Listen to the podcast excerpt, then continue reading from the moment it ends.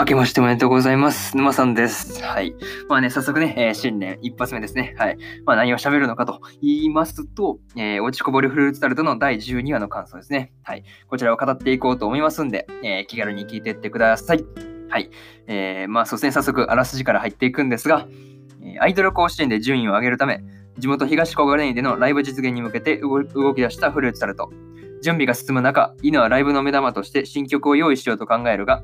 制作費用が捻出できない。しかしそこに頬が現れ、天才的な解決策をひらめいたと告げる。なんと頬は文字ロゴに文字通り一肌脱げるかと迫るのだった。というね、えー、アニメ公式サイトからの引用です。ここからね、順次感想になっていくわけですが、まず一つ目ですね。えー、人肌脱いだロコというところで、まあね、新曲をどうするのかという問題に対してですね、うんまあ、ロコが人肌脱ぐという、まあ、展開になるわけですが、まあ、といってもですね、まあ、ロコがまさかのね、あのクリームあんみつに1日貸し出されるだけなんですが、まあ、にしてもね、あのまあ効果抜群というところがね、すごいあれはあったんですけど、まあね、まあ、にしてもですね、まあ、メイド服でね、あのブロッコリー持って猫耳とね、猫尻尾とか、あれ、可愛すぎるっすね。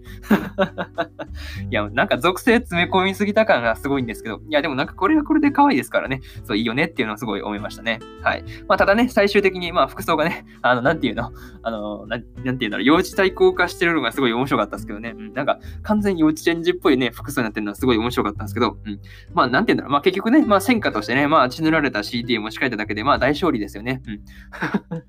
CD に字ついてるのはちょっと笑ってしまったんですけど、うん。まあまあまあ、大戦果ですよね。はい。まあまあ、なかなかすごい、ロコさんがね、そうそうそうそう、なかなかロコがうまいこと一旗抜いたんでね、まあ良かったなというところがすごいありました。はい。まあ、これがね、えー、一つ目の感想である、えー、一旗抜いたロコというところで、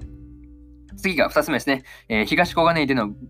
ブローコの歌というところで、まあね、ブローコの歌がですね、まあ、なんて言うんだろう、前のね、事務所からあっさり OK 出るっていうのはすごい笑っちゃったんですけど、うん。まあ、しかもですね、そうそうそう、ブローコの歌をまあ楽しみにしている人たちがいるということで、まあ、逃げ道を塞ぐあたりですね、まあ、ちょっと頬も容赦ないなっていうところを思ったりしました。はい。まあ、にしてもですね、うん、ロゴがね、まあ、観客からね、まあ、全然成長しないとか言われるのはちょっとね、なんか、そう、かわいそうと思うんですけど、なん、なんていうかね、そう、笑うしかないよねっていうところが、そうそうそうそう。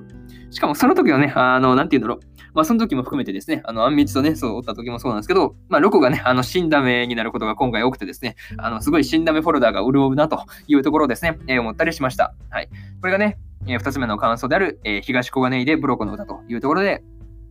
ところで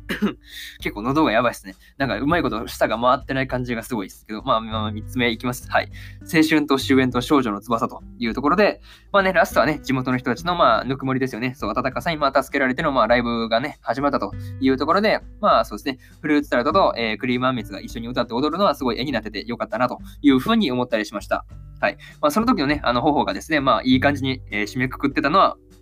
なんていうんだろう、すごいいい感じだったかなっていう、なんか良かった感じで終わりましたね。はい。まあ、フルーツサラとかですね、まあ、アイドル甲子園の予選をまあ突破したのをまあ喜んでいたら、まあ、まさかのね、あの、パンチラでバズるというところが原因という、なかなかね、素直に喜べんというのがすごい面白かったんですけどね。うん。いや、なんかすごい、なんか、やったーって喜べないですよね。そうそうそうそう。え、そこ？っていうね。え、そこ？っていうか、ね、そうそう、それは面白かったんですけど、いや、マジかよって感じだったんですけど、まあ、これがね、えー、3つ目の感想である、えー、青春と終焉と少女の翼ですよね。そう、なんかか曲のタイトルがね、なかなかそう、なんて言うんだろう、ちょっとね、あの、まあ、まあ、中二全開というか、なかなかそういうところがあって面白かったかなというふうなところがありますね。はい。まあ、こんな感じで、とりあえず3つ目の感想は、えー、終わりです。はい。でね、えー、最後にというパートに入っていくんですが、まあ、今回でね、まあ、落ちこぼれフルーツタルトの最終回だったわけですが、まあね、あの、ライブ前に、えー、イノがですね、まあそうですね、あの、幼女と一緒に夢を見ればセーフとかね、あれは結構面白かったんですけど、そうそうそうそうそう、あとはそうですね、まあまあまあ、